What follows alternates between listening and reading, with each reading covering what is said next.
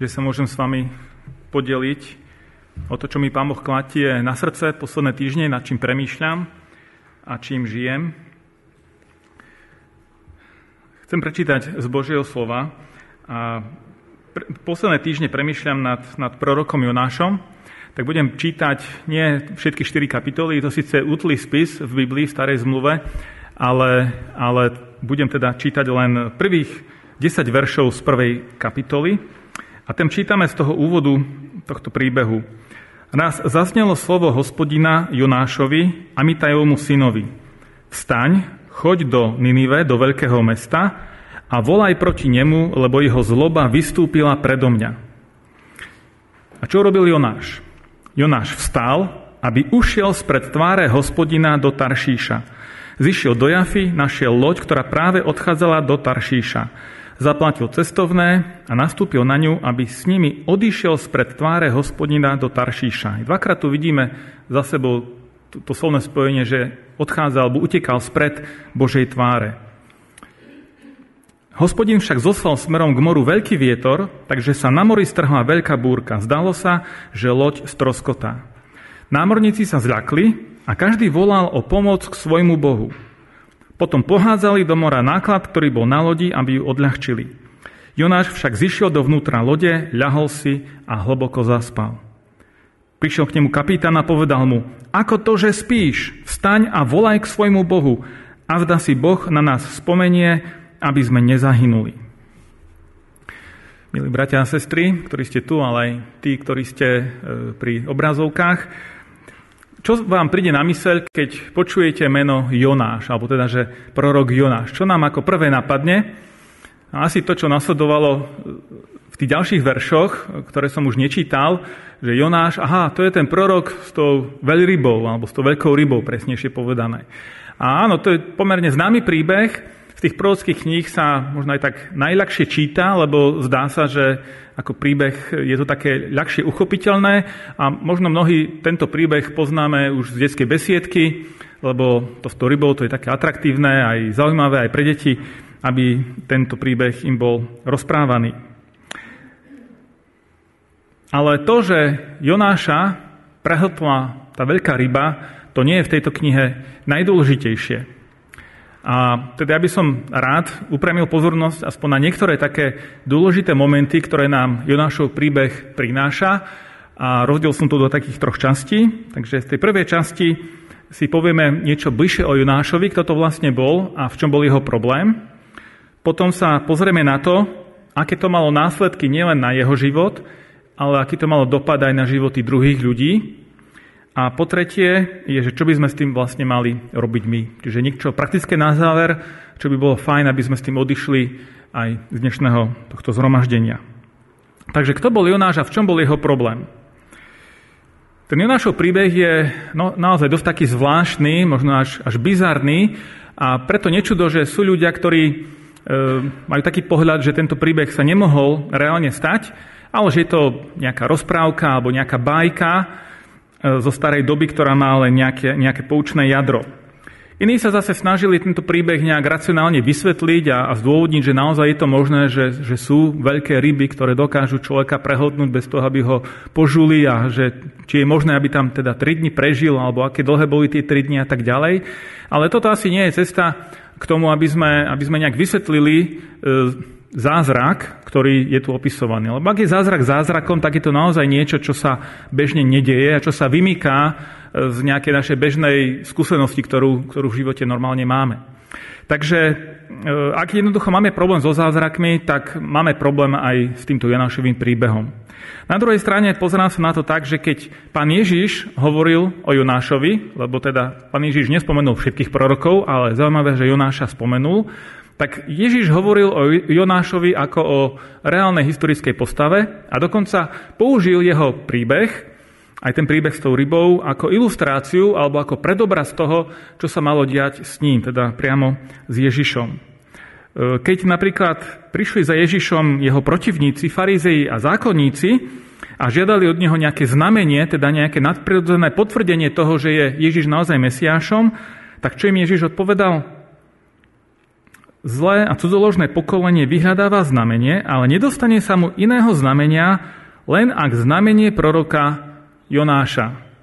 Lebo ako Jonáš bol vo veľrybe 3 dni a 3 noci, tak aj syn človeka bude v lone zeme 3 dni a 3 noci. Tým Ježiš odkazuje na to, čo sa malo s tým stať, že, bude, e, že zomrie a 3 dní bude v hrobe a potom znovu sa vráti k životu. Takže ak je príbeh s Jonášom problém, určite je problémom aj to, čo sa stalo s Ježišom, teda jeho smrť a vzkriesenie, aj to je zázrak. A, ak, a ja hovorím, ak verím tomu, že Boh môže, bo mohol vzkriesiť Ježiša z mŕtvych, čo je základom kresťanskej zvesti, našej viery, tak potom nejaký príbeh s nejakou rybou alebo rybkou, už ako ju nazveme, tak to je ten menší problém. A teda tiež, ak Ježiš nemal problém s Jonášom, tak, tak ho nemám ani ja. Napokon ten príbeh s tou rybou nie je ani tým najväčším zázrakom v tejto knihe. Možno teda niektorí tak rozmýšľate, že o čom všetkom je tá, je tá Jonášová kniha že čo je ten ešte väčší zázrak v tejto knihe. Um, Jonáš bol poslaný kázať do Ninive, do hlavného mesta Asýrskej ríše. A v tom čase to bola veľmoc, ktorá ohrozovala aj Izrael, konkrétne sa bavíme o Severnom kráľovstve, pretože v tejto dobe už bol, e, bolo Izraelské kráľovstvo rozdelené na to severné a na južné Judsko. A v čase pôsobenia Jonáša bola Sýria, ktorá bola priamy sused Severného kráľovstva, už bola podmanená Asýriou. Sýria a Sýria sú to dve rôzne krajiny a Asýria bola vtedy v tej dobe najväčšia politická aj vojenská sila. A teda bola Asýria aj priamo hrozbou pre e, vyznávačov hospodina. Ak sa pozrieme do mapy, tak Ninive ležalo e, na predmestí dnešného irackého mesta Mosul na, na severe Iraku. O Musule sme možno počuli, zachytili v správach, keď boli o, o tých bojoch Ehm, a dokonca tam bola mešita proroka Jonáša, ktorú potom ISIS zničilo ehm, pred pár rokmi. Takže Ninive vieme, kde sa nachádzalo a teda medzi Asýriou, alebo teda Ninive a Izraelom e, ležala Sýria, ktorá už vlastne nebola tým, tým nárazníkom, alebo už bola podmanená.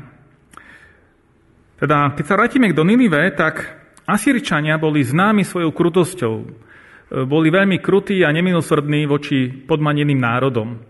A dá sa povedať, že to bol taký teroristický štát a veľmi krut, krutý život mali tí, ktorí, ktorí neboli pri moci. A keď vieme tieto reálie, tak vlastne pre Jonáša ísť do Ninive bolo niečo také, ako keby nejaký rabín išiel na začiatku druhej svetovej vojny do Berlína na námestie a začal tam vykrikovať alebo vyzývať Hitlera a, a Nemcov, aby prestali s tým nacizmom a aby činili pokánie zo svojich skutkov. Alebo možno z nedávnejšej histórie, keby v 68. išiel nejaký Čechoslovák na Červené námestie do Moskvy a vyzýval Sovietov, aby teda e, dali slobodu hej, a neohrozovali iné národy. Čo, ako by asi dopadli títo ľudia? Hej. Keby sa im niekto len vysmieval, tak by to bolo ešte veľmi dobré. Ale pravdepodobne by možno skončili ten rabí v koncentráku, možno ten druhý v gulagu, ak by nebol priamo aj popravený. Čiže taká nemožná, taká absurdná misia to bola pre Jonáša, čo Boh od neho chcel. No a ten najväčší zázrak, aby som sa k tomu vrátil, bolo vlastne to, že keď tam Jonáš nakoniec, hoci neochotne išiel a kázal, tak Tie Asričania činili pokánie, čítame, že celé mesto činilo pokánie. Druhá vec je, že nebolo to pravdepodobne podľa všetkého naozaj hlboké obratenie sa k Bohu, ale minimálne nejaké veci sa na nejaký čas v tom meste napravili. A, ale Jonáš z toho nebol vôbec, vôbec nadšený, to je už tá, tá ďalšia časť toho príbehu, na ktorú sa nebudeme dnes veľmi zameriavať, ale je dobré, aby sme, aby sme to mali na pamäti, celý ten kontext toho, čo sa vlastne vtedy dialo.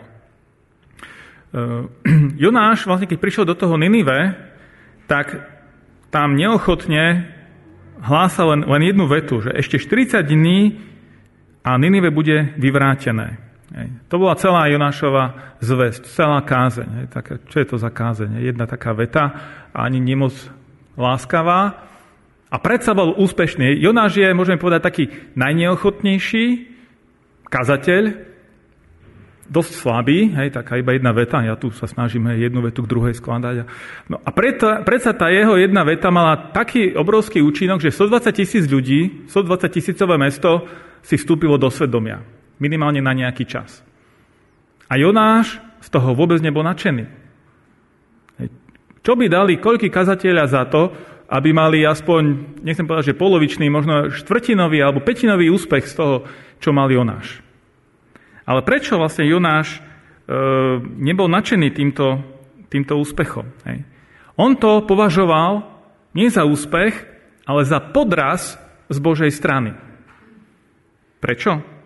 No presne preto, že Jonáš vnímal Asírčanov, a čo bola nakoniec aj pravda, ako ohrozenie pre vlastný národ, pre ich vlastný štát, alebo teda kráľovstvo.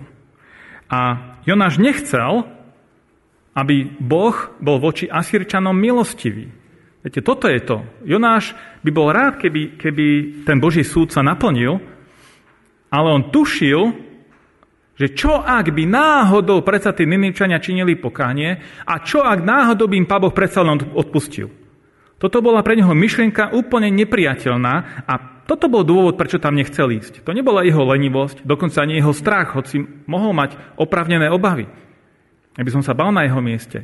Ale ani strach, ani levosť neboli tí dôvody, prečo nebol ochotný ísť do Ninive, a bolo to práve tá nenávisť voči Asirčanom. Ten strach, že by Pán Boh mohol byť milostivý. A že to nie je len nejaký, nejaká moja špekulácia, tak, e, tak naozaj Jonáš aj priamo hovorí na konci toho príbehu v 3. kapitole, na konci 3. a začiatku 4. kapitoly e, sa Jonáš modlil, hádal sa s Bohom a tamto vyslovene povedal, že Hospodine, či som nehovoril o tom, keď som bol ešte vo svojej krajine? Preto som chcel skôr ujsť do Taršíša, alebo som vedel, že ty si Boh milostivý, ľutostivý, zhovievavý a bohatý v dobrote a že ty oľutúvaš nešťastie. A dokonca bol z toho v takej depresii Jonáš, že, že chcel radšej zomrieť, ako by ďalej žil. Takže vidíme, že Jonáš bol nielen neochotný prorok, ale dnešným jazykom by sme povedali, že to bol aj riadny nacionalista alebo šovinista.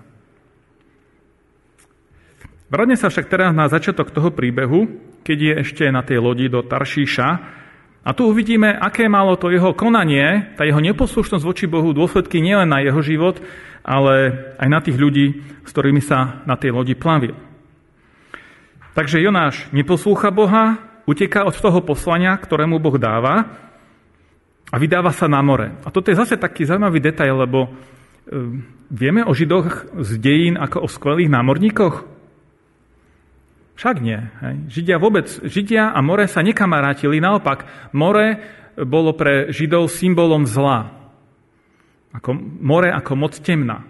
A tak keď sa Žid vydáva na more, teda v prípade Jonáš, tak to bola veľká vec. Ako veľmi chcel utiesť od toho Božieho svetého, že bol ochotný vstúpiť na loď. A historicky nevieme presne, kde ten Taršíš bol. Sú také dve hlavné teórie. Jedni hovoria, že to bol ho stotožňujú s Tarzom, e, z ktorého pochádzal apoštol Pavel aj na juhu Turecka. A pravdepodobne toto je asi tá pravdepodobnejšia možnosť.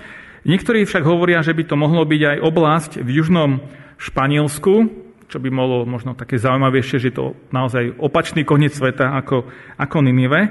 Každopádne Jonáš uteká preč od Boha, od toho, čo mu zveril Boh. Ide opačným smerom.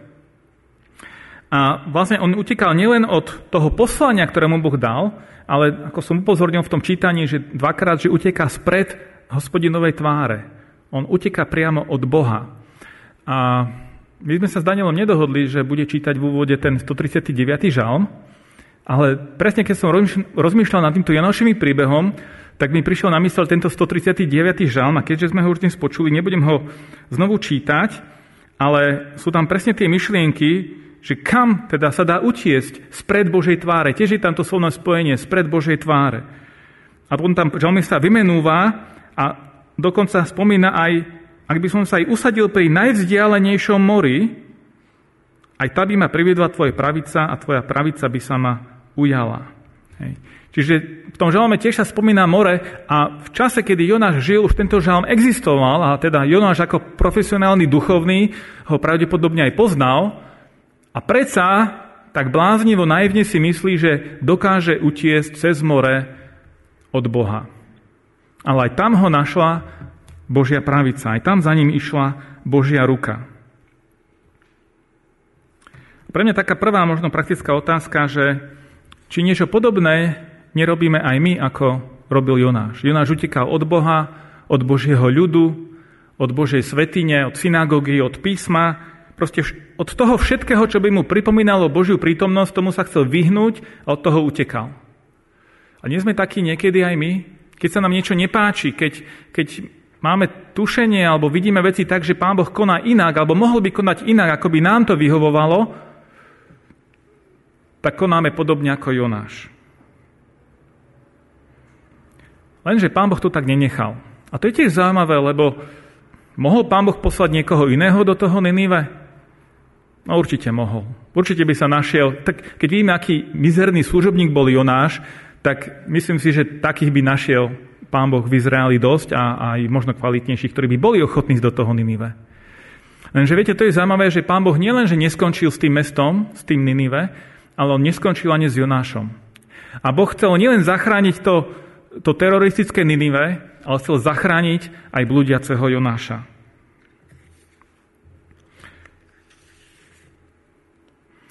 Čítali sme v tom príbehu, že Boh zoslal smerom k moru veľký vietor, takže sa na mori strhla veľká búrka a zdalo sa, že loď stroskotá. Keď som na tým premýšľal v týchto dňoch, tak som si uvedomil, že my máme dnes celkom reálnu predstavu, čo to je silná búrka.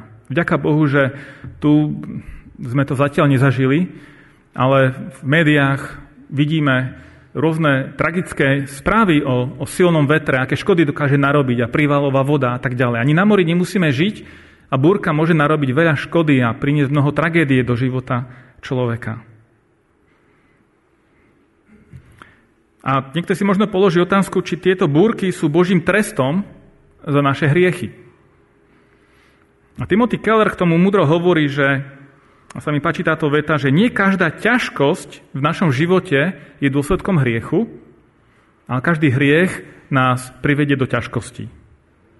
A to je taký správny pohľad, že nebuďme my tí, ktorí majú posudzovať, či to nešťastie, tá tragédia, či, one, či je to dôsledkom nejakého hriechu alebo trestu Božieho. To tak vôbec nemusí byť.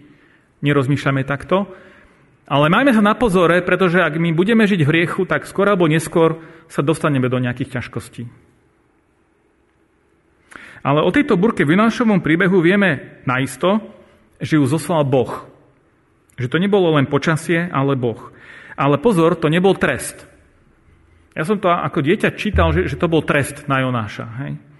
Ale naopak, tá búrka to bol spôsob, akým pán Boh išiel Jonáša zachrániť.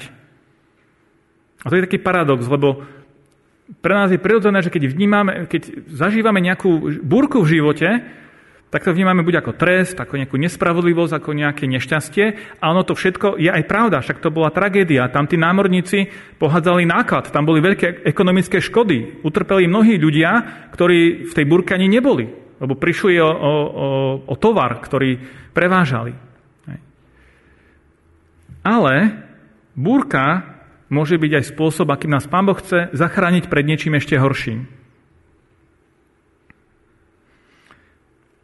A čo robí v tejto situácii Jonáš? A podľa toho príbehu, podľa dikcie toho príbehu sa zdá, že tí námorníci sa najprv modlili, to nepomáhalo, tak házali tovar do vody, ani to nepomohlo. A Jonáš išiel do podpolubia a tam zaspal dokonca, nie že išiel spať, on tam zaspal. To si ani neviem predstaviť, neviem, s vekom to možno prichádza, že človek už tak horšie spí, a nie vždy je to také samozrejme, akurát samozrejme v nedelu ráno, vtedy človek veľmi ľahko zaspí, ale, ale inak, niekedy, už to poznáme, že je ťažké, keď máme nejaké starosti, nejaké problémy, niečo ťažké prežívame, tak vôbec to nie je jednoduché. Samozrejme, že zaspíme. A Jonáš musel byť vo veľmi takom ťažkom rozpoložení, bo niekedy sme už z toho všetko taký, taký zničení, že potom naozaj zaspíme. A vtedy prichádza k nemu ten kapitán lode a budí ho so slovami a výčitkou, že ako to, že spíš? Vstaň a volaj k svojmu Bohu, a zdá si Boh na nás spomenie, aby sme nezahynuli. Títo námorníci už vyskúšali všetko, všetkých svojich bohov. E, vyskúšali aj to, čo vedeli, že pohádzali tovar do, do mora, aby odľahčili loď a nič nepomohlo. Ale je tu ešte jeden zvláštny chlapík, ktorý si spí uprostred búrky. Čo ak on je kľúčom k riešeniu toho nášho problému? A je to zaujímavé, že je to práve pohan, ktorý napomína Božieho muža, aby sa modlil za ich záchranu. A toto ma ozaj zastavilo, že ako to, to, to je tragédia. Nie búrka, ale toto je tragédia, keď Boží človek spí a ľudia naokolo sa topia a on si kľudne spí a nestará sa o nich. Tí námorníci robili všetko preto, aby zachránili seba a aj Jonáša, lebo bol súčasťou tej lode. A Jonáš sa nestaral o nikoho, len bol sám vo, svojom, vo svojom možno smutku, hneve, frustrácii a spal. Ako to, že spíš? Volaj k svojmu Bohu a vda si spomenie Boh na nás, aby sme nezahynuli. A kto sa má modliť uprostred búrky, ak nie Boží človek? Ak nie my, ktorí sa nazývame Božími deťmi? Kto sa má modliť za druhých ľudí, ktorí sa topia, ak nie my, kresťania? A ako to je? Modlíme sa? Alebo robíme niečo iné, čo by, čo by pomohlo druhým ľuďom? Viete, sú chvíle, keď sa aj pohania modlia a zbavujú sa záťaže, ktorá ich ťaha ku dnu, obrazne poviem. Keď sa aj pohania snažia urobiť niečo so svojím životom a vyhrábať sa von z tej, z tej, z tej búrky, z tej šlamastiky. Aké tragické, ak vtedy kresťania spia. A je tu ešte jeden paradox. Jonáš utekal preč od Boha, aby nemusel zachraňovať pohanov v Ninive a ocitá sa na lodi, kde sú sami pohania a ktorých môže buď potopiť, alebo zachrániť. A nakoniec, vieme, ten príbeh pokračuje tak, že, že tí pohania sú zachránení a Jonáš je hodený do vody. A zaujímavé, že keď Jonáš vyšiel s farbou von a teda priznal sa, že uteká od Boha, tak tí námorníci sa zľakli a, a najprv sa zdráhali ho hodiť do tej vody. Snažili sa urobiť niečo iné, aby nemuselo prísť k tomu, že by sa ho zbavili. Aké zaujímavé, že tí pohanskí námorníci sa snažia zachrániť jedného žida a riskujú tým svoj vlastný život. A ten jeden žid, ten boží muž, nebol ochotný riskovať svoj jeden život, aby zachránil 10 tisíce pohanov. A toto nie je o Židoch, toto je o nás, aj o nás dnes, o kresťanoch, že aký je náš postoj. A vidíme, že v tej situácii ten, ten kapitán lode je oveľa duchovnejší a rozmýšľa oveľa viac v súlade s tým, ako pán Boh vidí veci, ako prorok Jonáš. A vidíme, že naozaj Jonáš potreboval záchranu, lebo bol duchovne slepý, bol zaslepený svojim vlastenectvom, ktoré prerástlo až do nenávisti voči druhým a potreboval byť zachránený. A jedna časť tej záchrany sa odohrala práve v útrobách tej veľkej ryby, keď bol Jonáš hodený do vody, tak tam Boh nastrojil, zase to bol Boh za tým, veľkú rybu, ktorá ho prehltla. A máme zaznamenanú modlitbu, kde sa Jonáš modlil modlitbu pokánia.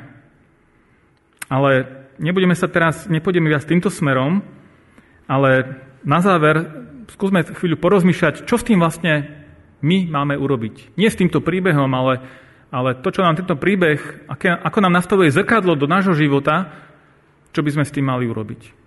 Je hlúpo sa pozrieť ráno do zrkadla a neučesať sa. Ja s tým až tak veľa roboty nemám, ale niektorí máte viac roboty.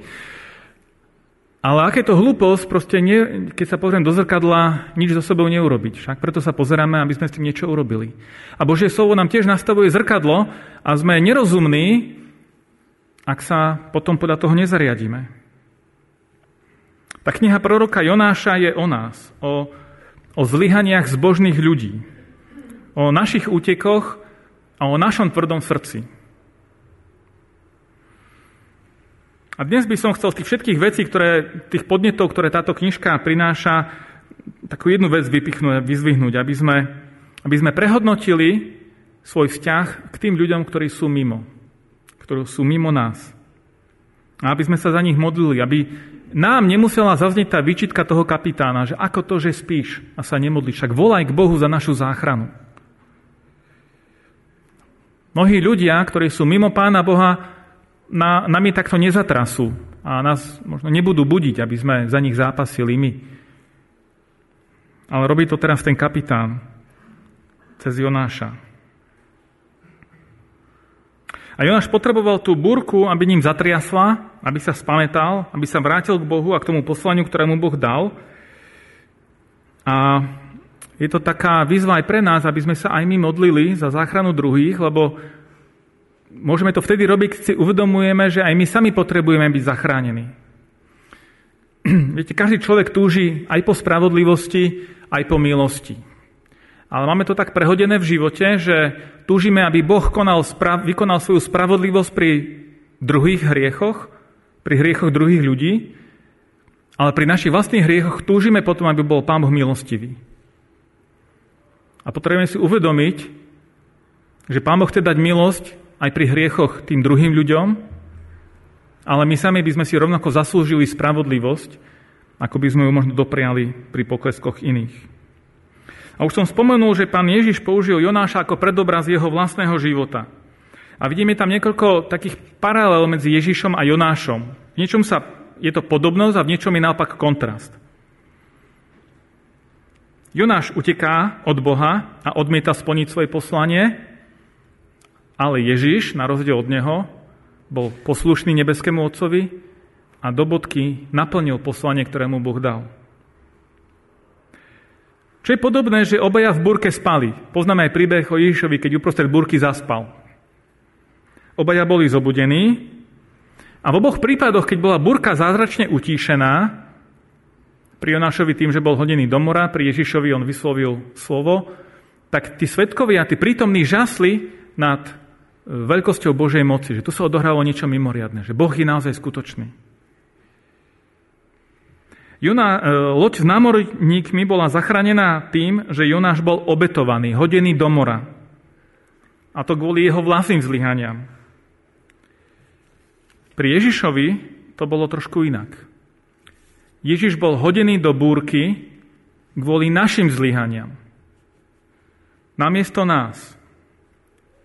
Jonáš bol hodený kvôli jeho zlyhaniu a potom dostal nakoniec milosť. Ale Ježiš bol odsudený kvôli našim hriechom a my všetci sme dostali milosť od Boha. Jonáš bol odsudený spravodlivo, ale dostal nakoniec milosť. Ježiš bol odsudený nespravodlivo namiesto nás, aby sme my dostali milosť. A tak čo s tým spravíme? Uvedomujeme si veľkosť Božej milosti pri nás? Ako nám Pán Boh prejavil milosť Ježišovi Kristovi? Veľryba mala Jonáša v žalúdku 3 dni a 3 noci a potom ho vygrcla na breh. A ja mám takú otázku, koho máme my v žalúdku a nič to s nami nerobí.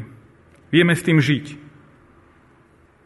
Asi nikto nebude protirečiť, že by sme sa ako kresťania nemali modliť za druhých ľudí. Samozrejme, ale kto má právo nám hovoriť do toho, že za koho a ako sa budeme modliť?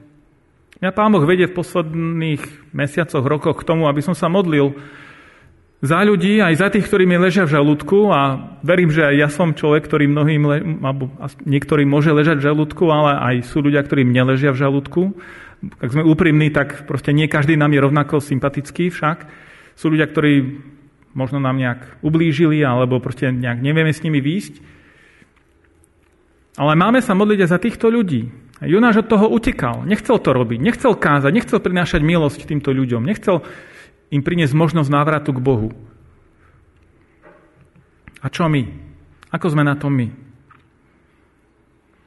Nemodlíme sa za to, že by dostali tí ľudia konečne rozum podľa našich predstav. Ale modlíme sa za to, aby ich Pán Boh zachránil podľa tej Božej cesty. Aká je Božia cesta pri, pri nich. Jonáš nemal súdiť Asírčanov, Ninive. To je Božia vec ich súdiť. A mal tam priniesť to, čo ho Pán Boh poslal, aby tam priniesol.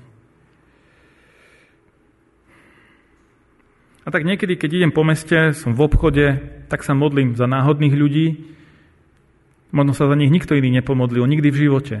Ja si uvedomujem, že to, že tu aj dnes môžem stáť, je veľká Božia milosť a aj výsledkom modlitieb iných ľudí. A tak chcem nás pozbudiť, aby sme sa aj my modlili za druhých ľudí. Lebo možno je mnoho ľudí, za ktorých sa nikto iný nemodlí. A možno sú ľudia, na ktorých mnohí nadávajú, možno aj my na nich nadávame. A kto sa za nich modlí, to je otázka. Možno naša nechuť k modlitbám odhaľuje to, že niečo v nás samých nie je v poriadku.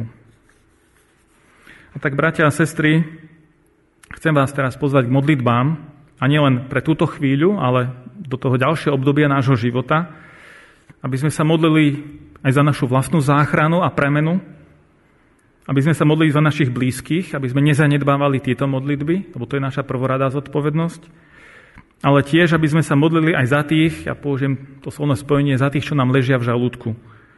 Lebo aj k tomu sme povolaní. Nech vás Pán Boh žehná. Amen.